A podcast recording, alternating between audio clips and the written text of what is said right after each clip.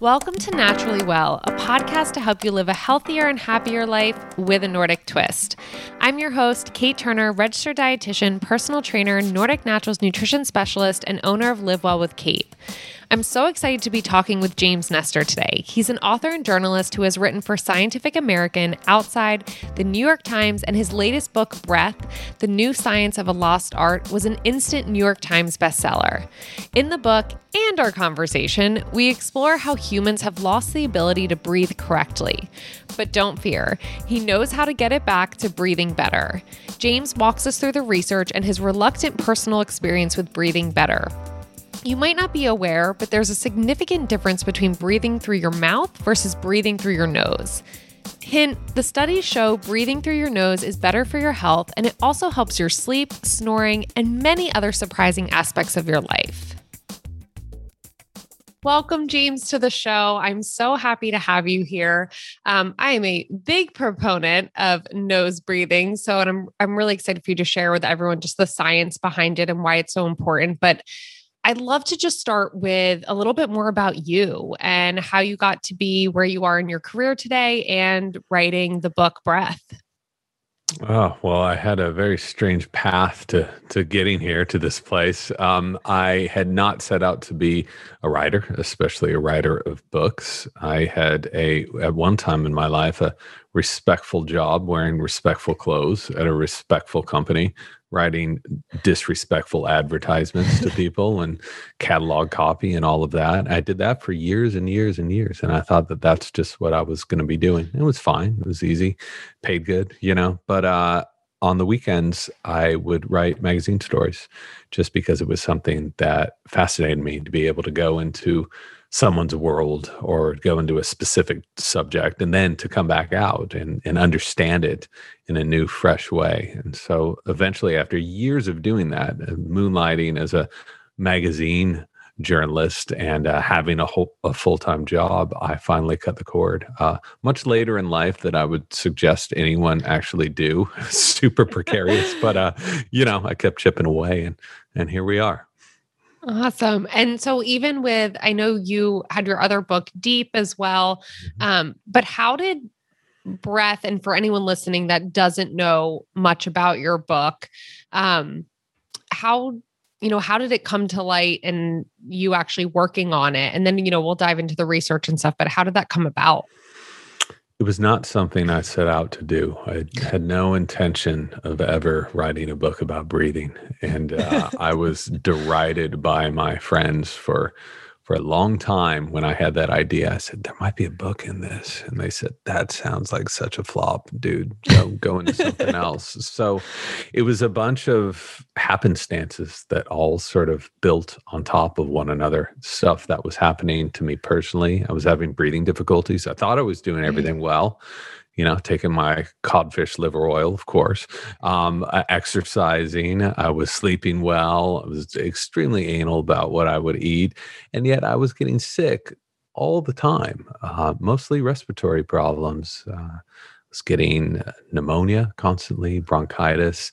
And I was told by my doctor that this was all normal. She'd give me a, some antibiotics and I'd be on my way.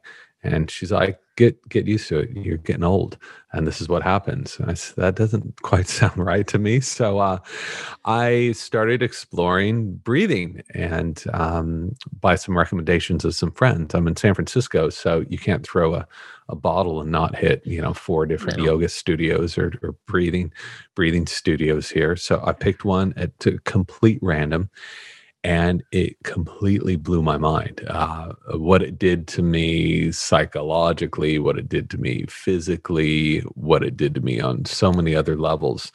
And the interesting thing was that nobody could really describe it. So uh, just to give you a quick little recap, I was in this class and I started breathing this very calm pattern and just started sweating profusely, like dripping wet, uh, more sweat than I've ever sweat my life. And I was just sitting still, breathing in this pattern in a very cold room.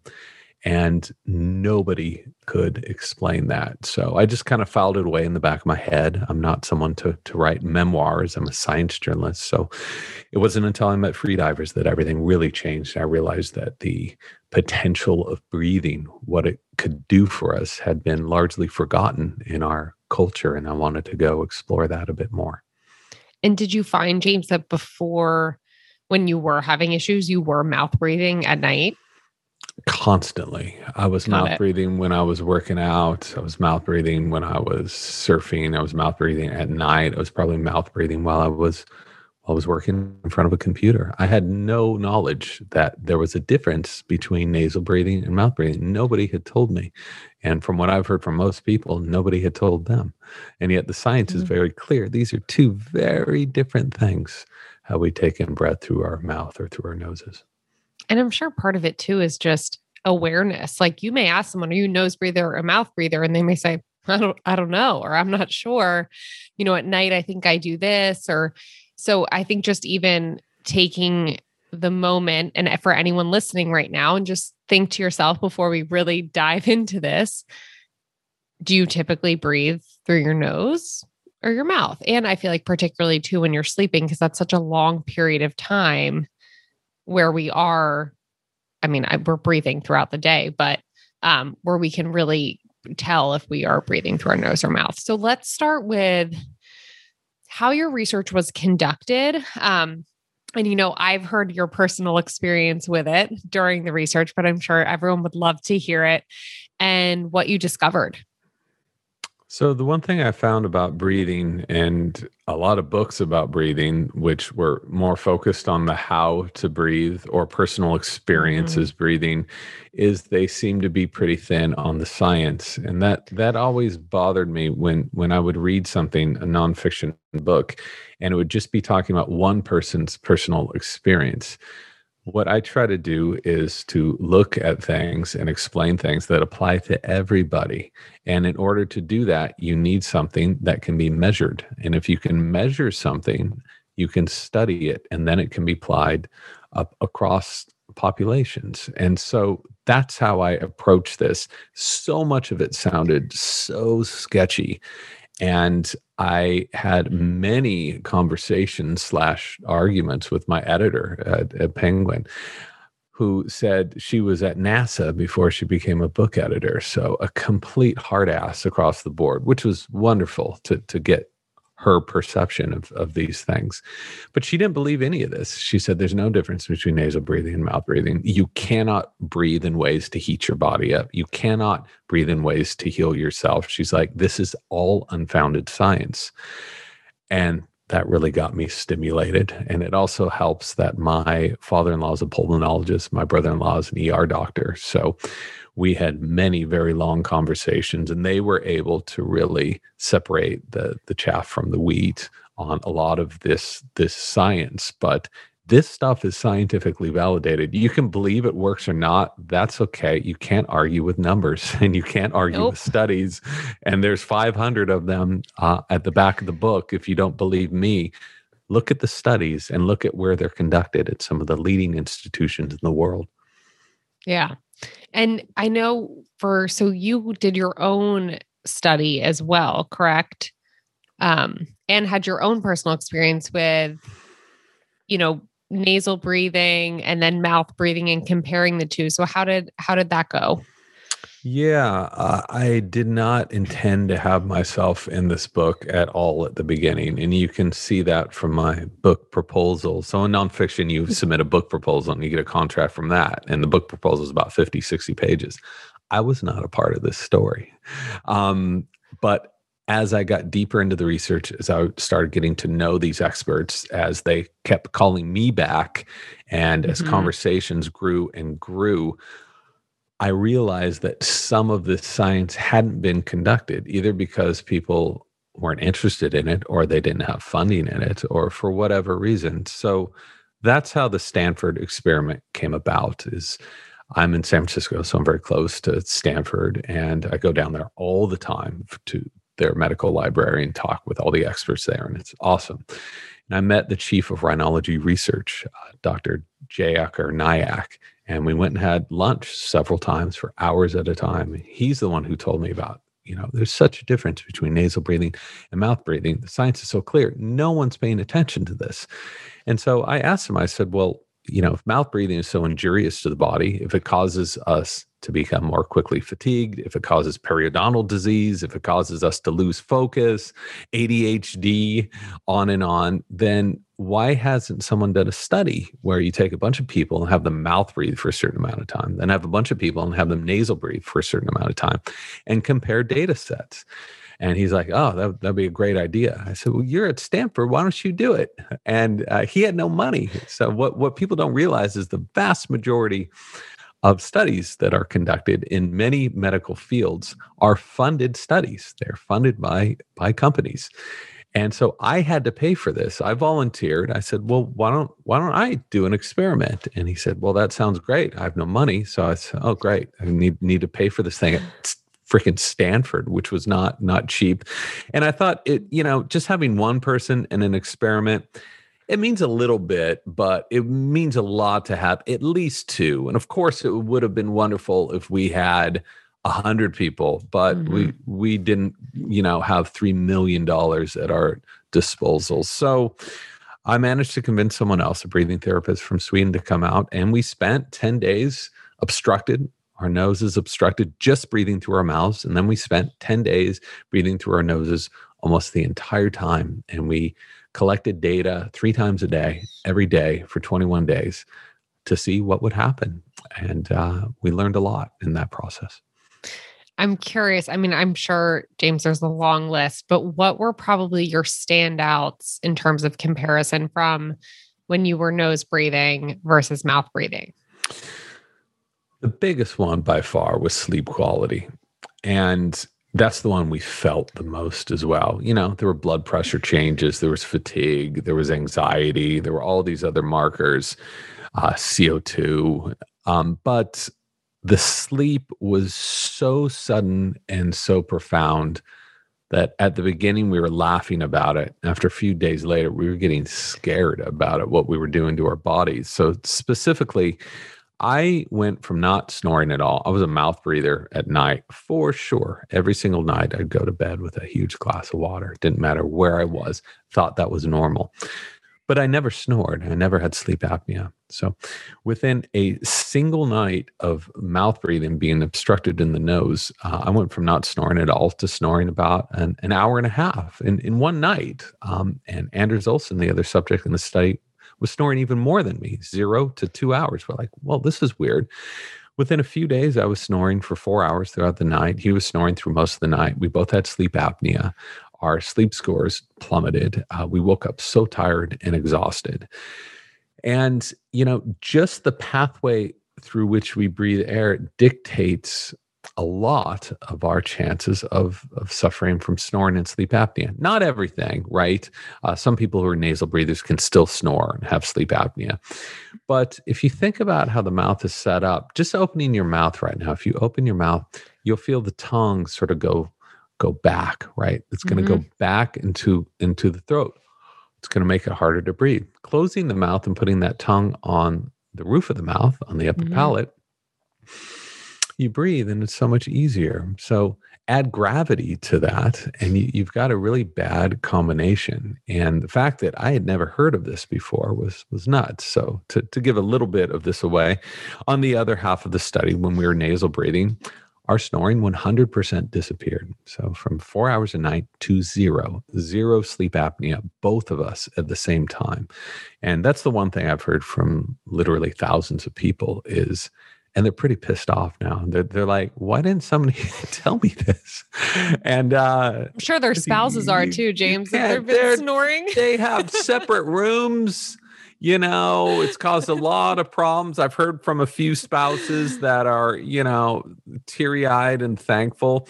And I want to be super clear this is not going to work for everybody. Okay. Yep. Some people are morbidly obese. It's not going to work for you, but it's free and breathing through your nose only has benefits. So there's there's nothing to lose. And my experience is it absolutely transformed my sleep and and my my waking hours as well.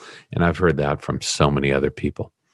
Yeah, I mean, I was even sharing with you before we hopped on that I was around my my young niece and nephew and got like a little cold from them and just could not breathe out of my nose and I had a terrible week of sleep. And I did. I usually don't have to have water next to my bedside, had to have water next to my bedside, had inner, you know, I was waking up throughout the night and I knew exactly what it was. I was like, because I'm habitually a nose breather and I was actually, you know, part of me is like, oh, I'm I'm glad this happened the week before we're talking because it just reminds you how much of a profound effect it can have. And then in terms of the research and the benefits of nasal breathing, um, what can you touch on there? Hmm. Yeah, you know, um, as as far as the, the nose is concerned, and as far as sleeping is concerned, one other little factoid, uh, which I thought was interesting too, is there are studies showing that when allergy season boots up, snoring and sleep apnea increase, and and and so there there's a, a direct connection between these two things, and yet still, I mean, how are we treating ourselves for for sleep? We're we're using different sounds in our bedrooms. We're using different lights different pillows different sheets different blankets uh, but we're not looking at our main source of energy throughout the night and that's our breathing. And unless you fix that no amount of heavy blankets or lights or scents or sounds are going to do anything. So that's really the first thing. So the reason why breathing through the nose is so important is because, I mean, there's so many reasons. It serves about 30 different functions in our bodies and it is our first line of defense. So, our nose is this huge, amazing filter that's covered with tissues and little hairs that gloms on to pathogens, dust, allergens, and more. And as we breathe in through the nose, it conditions that air. We actually get 20% more oxygen through equivalent breaths through the nose than we do through the mouth. And if you think that's not going to make a difference throughout your day and night, you're you're crazy. So, I mean, that that's just a few of the reasons. There's also reasons um, it's tied to the endocrine system. It's tied to hormones. It's tied to nervous system function. It's tied to brain functions, tied to circulation, heart rate, and more. If you look at any other animal in the in the wild, you're going to see them nasal breathing, even at extreme states of stress. Look at a cheetah sprinting at 50 miles per hour.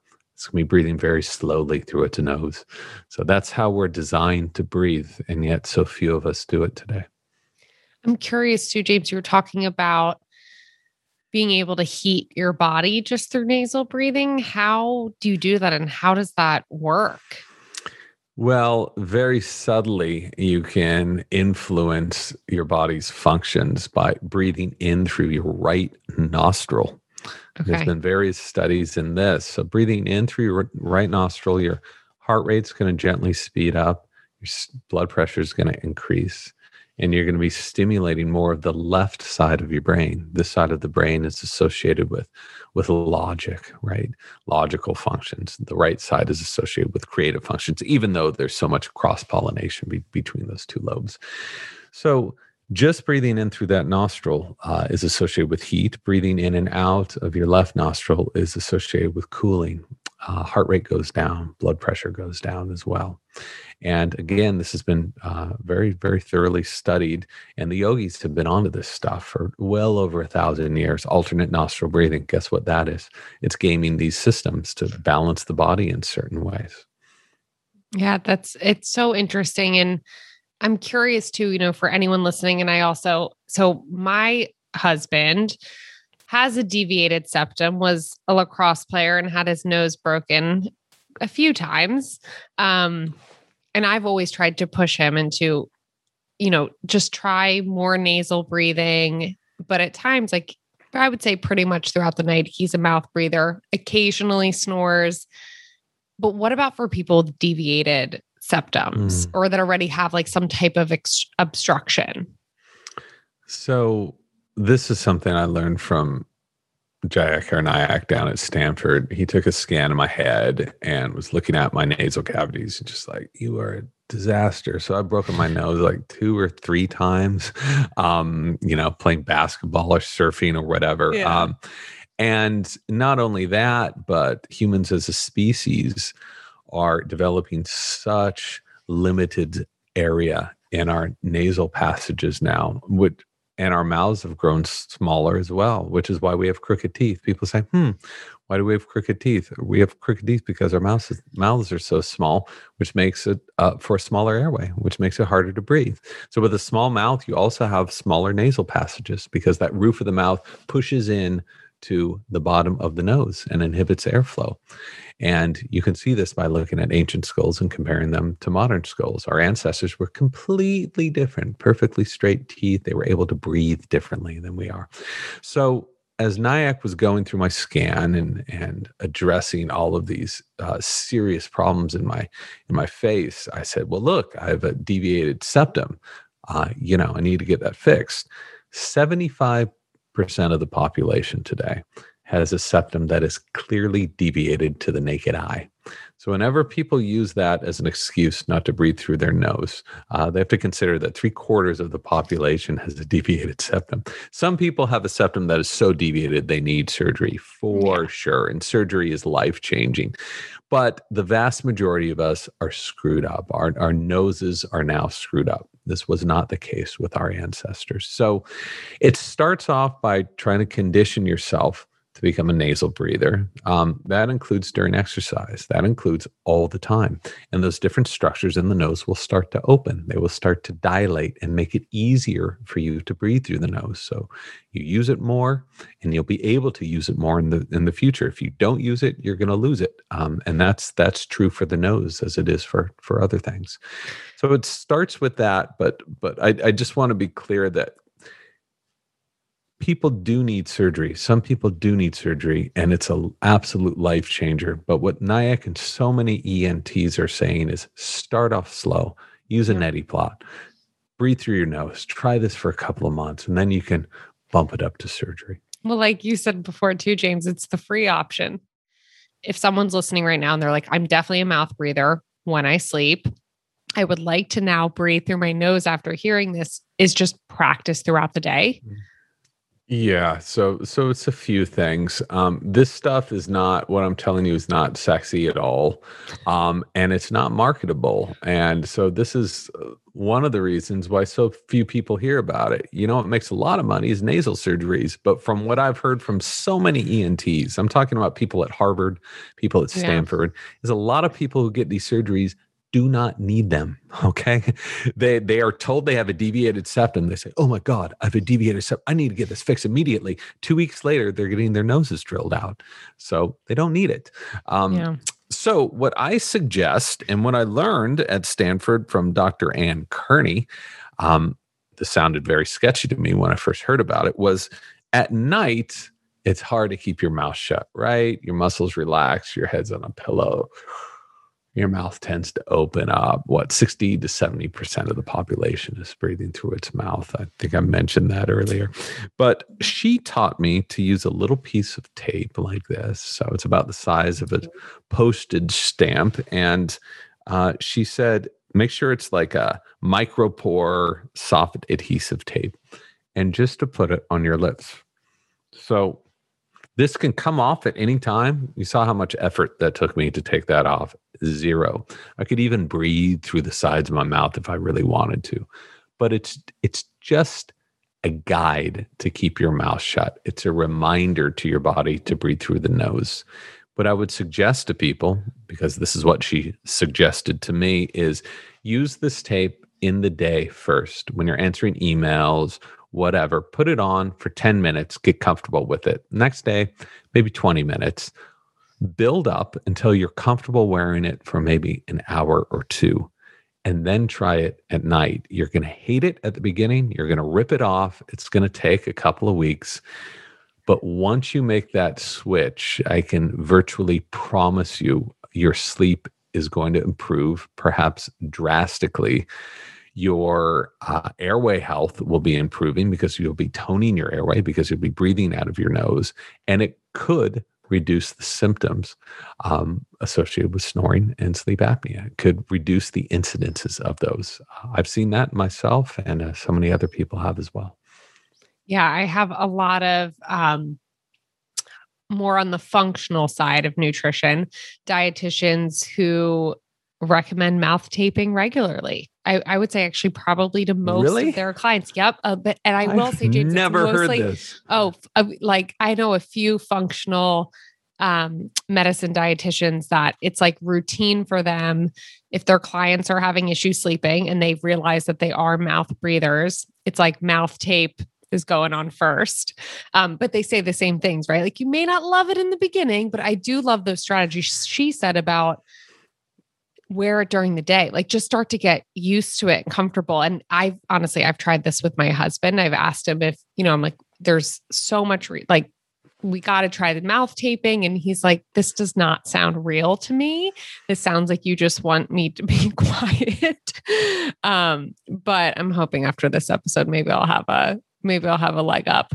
But it's really interesting how much it really does work So I've I've heard this story, especially from spouses, for the past. The book's been out like what eleven months or so, and I, you know, it's inspired me to start James Nestor's uh, uh, spousal support network for mouth breathing. I'm sure there's an acronym in there that's going to sound really sn- snazzy. So I am not in the business to have me talk to spouses and convince anyone to do anything, and I've literally gotten this email from people before I remove my email f- address from everything. And now my friends write me, they're like, do you have two seconds to talk to my wife real, real quick, dude? Please, seriously, help me.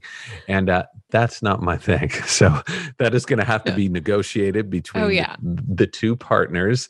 Um, but as far as the science is concerned, you know, this is what's what's interesting. Um, I've included 400, 500 scientific references on my website for free. My publisher allowed me to do that because I said, no one's going to believe any of this stuff unless I have videos, unless I have data sheets and studies. So you can look on that, but you can also just look at the anatomy of the human skull. And you can just send your your husband a picture of that, right? so uh-huh. through the nose, look what you're doing to air. You're forcing it through all of these different structures. So it's pressurized and slowed down before it enters the lungs. Through the mouth, there's nothing there. So if you're breathing heavily, it's very easy to snore, right? Try breathing softly through the nose at a very soft cycle you can't snore. You can't move those soft tissues on the back of your throat. So this absolutely works. And it doesn't have to do with any new age placebo effect or psychology. This is basic physiology. It's it's basic anatomy. And it's basic plumbing really too. It's it's the the flow of air, the pressure of air will open up airways more. Um, so I don't know if that's of any use to you. Probably not. But uh, you can buy him some sleep tape. You know. No, it it definitely is, and and you know what? That's where James, when you get those emails or those texts, you just just forward them a podcast episode. you can listen to me here. um, but I'm curious, even with that sense, because I know some people use, and honestly, I've never used them myself. Um, but the nasal strips, do those work? Or do you have you ever used them? All these things work great. These are Oh, wonderful, know. wonderful training wheels. Um, so what you're referring to is are the breathe right strips, and what these do is you put them on the bridge of the nose, and they open up your nostrils, and and you can get about 20, 30 percent more air that way. They also have these inserts called mute. They're called mute inserts because guess what they do? They mute you and you put them into your nose and Mhm. they're not as uncomfortable as they sound and they dilate the nostrils to allow for more room. You have to wonder though how ironic it is that now we're developing all of these technologies to mimic the way we used to look and used to function before technologies came around, before industrial technologies came around. Yeah. So it's bizarre. I, I will say that both of those um, technologies work great. I've found that for a couple of weeks, people use them if they want to become conditioned to nasal breathing during jogging, which will make a huge difference in your performance and recovery.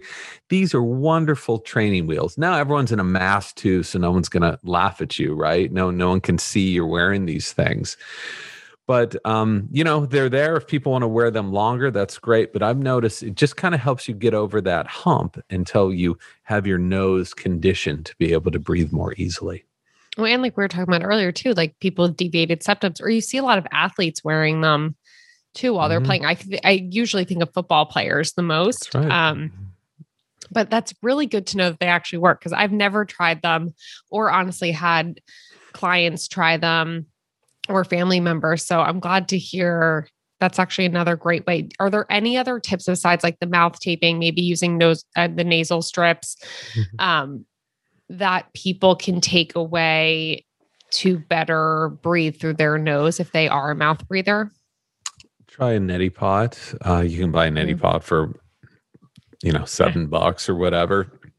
Be sure to use purified or distilled water in that. Don't just use tap water that can work incredibly well for people who have allergies for people who have stuffed noses. Also i'm going to uh, teach you a little trick right now on how to unclog your nose. Okay. i learned this from Patrick McKeown who is one of the, the most world renowned breathing therapists in, in the world and it, it blew my mind. Um, so what all you have to do is whenever you feel congestion in your nose yeah. you're going to take a normal breath and then you're going to exhale softly and at the end of that exhale, you're going to hold your breath, but you're going to pinch your nose shut. Okay. Then you're going to move your head up and down like this until you feel a palpable need to breathe. And then you're going to open your nose, but take in a very slow sip of air. Very slow, about 50%, very slow and easy. Breathe normally for about 45 seconds and repeat that about five times. And I think you'll be amazed by how quickly that opens your, your nose up and allows you to breathe more easily. I mean, James, I feel it after the first one. And I was, I I was sick this past week. So I'm actually a very good person to do this on. But I yeah, I got, I mean, and I only did it once, but that's so interesting. Yeah.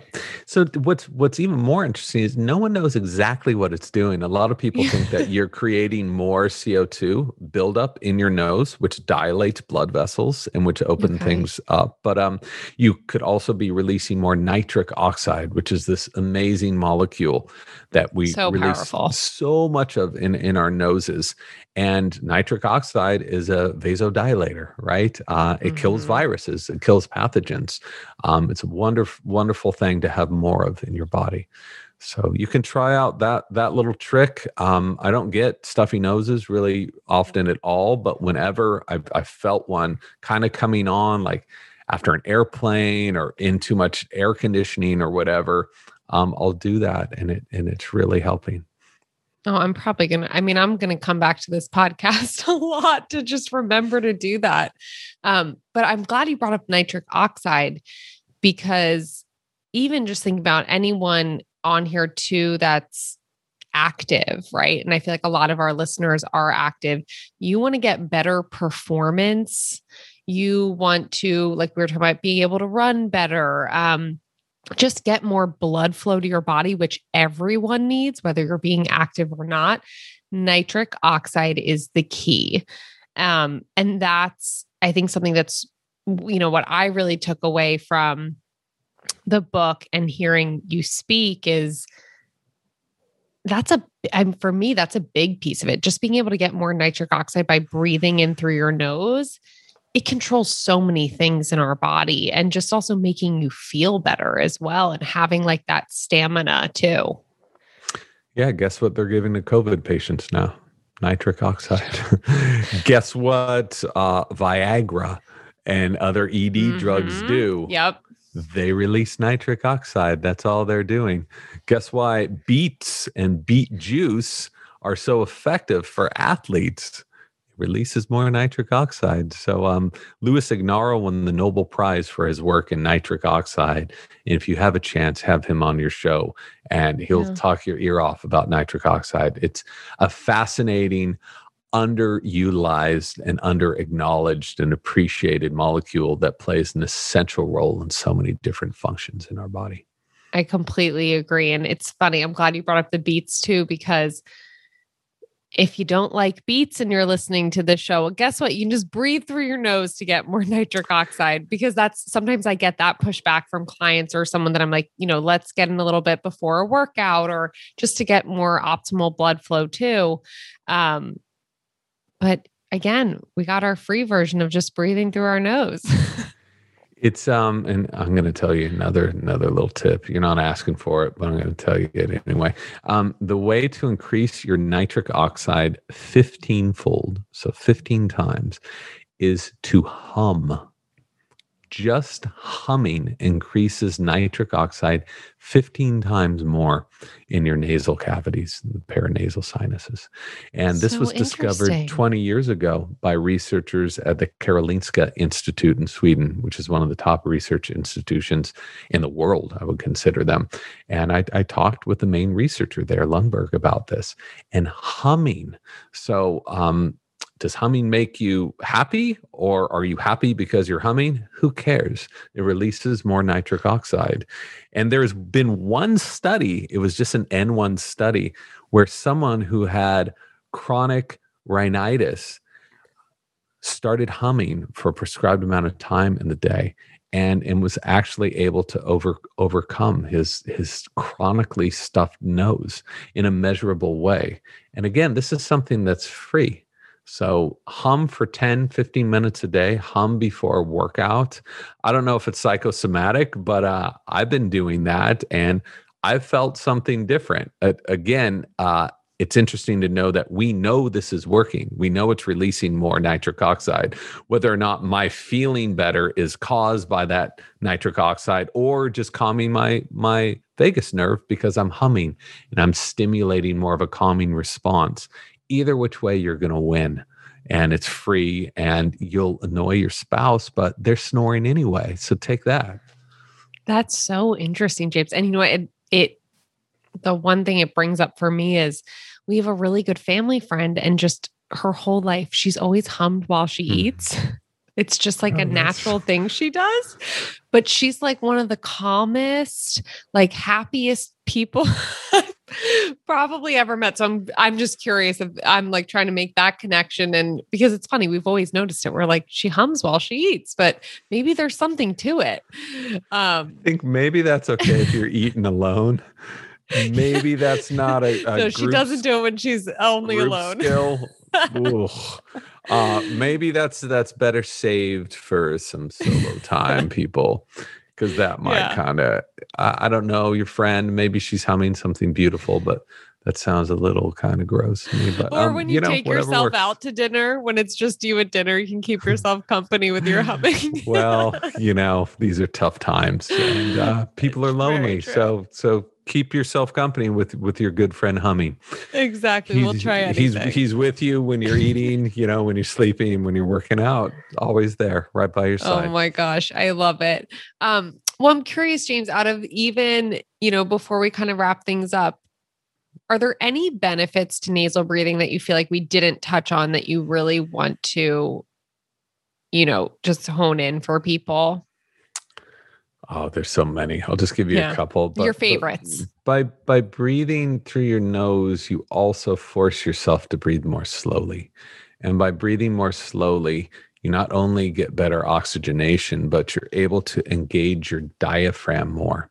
And that diaphragm is this muscle, looks like a parachute or an umbrella underneath your lungs. The lungs themselves are just like two bags, right? They don't inflate and deflate on by on their own. They need this diaphragm to push them up and to come back down.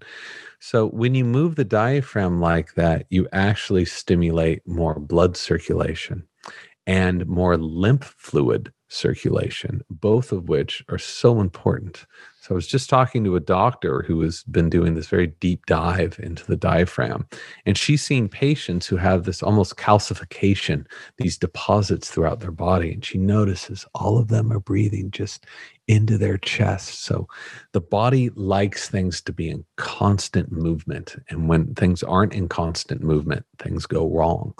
So that nasal breathing you naturally take a deeper breath when you're breathing through through your nose and you take this slower breath too so especially in these stressful times it's very calming and it's so much more efficient you'll be able to take fewer breaths but to get more energy and that's really what it's all about yeah i mean that's what we all want right it's more energy and i'm curious are you james just so thankful that this topic and you know, all the research you did. Obviously, you put so much work into it, but I'm sure just for yourself, because you were a mouth breather at one point, has it just completely changed your life? Yeah, it, it, absolutely has. I try to keep my story as, as much out of my books um, as possible, uh, even though I, I wanted to include some important parts that I thought could be applied to other people's lives. But I just get super annoyed when I read books and the author keeps putting themselves in over and over and over.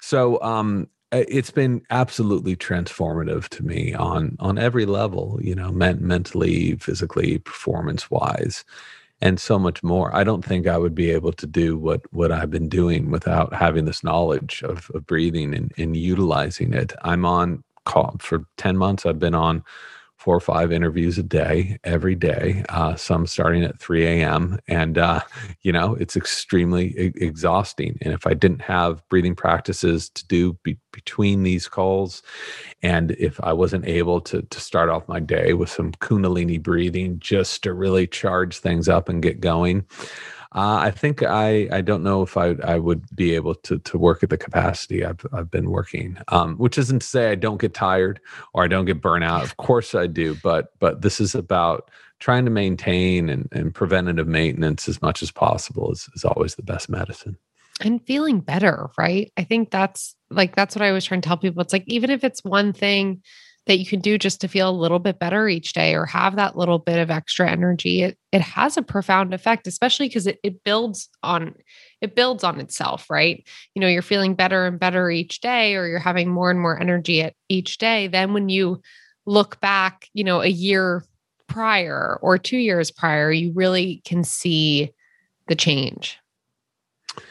We get most of our energy from breath not from food. That's that's something a lot of people don't realize. If you don't believe me, um, try not breathing for two minutes and see how that works out for you.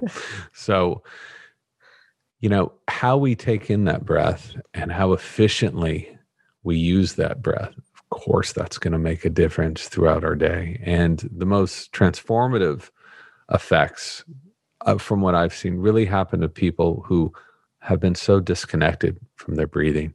These are people with mental health issues, some people with physical issues, some people with respiratory issues. And it's it gets pretty emotional talking to these people and interviewing them how they've been denied this knowledge for so long and all they really needed the whole time was to take control of their breathing and instead they've been fed six different drugs for for decades. So, you know, I won't get on that that soapbox too much, but um this information is is coming from leaders in the field and i just want to double down on that. This these are not my opinions. You can look at the work of dr richard brown at columbia who's used breathing techniques for patients with anxiety and anorexia and depression and it's worked in, incredibly well.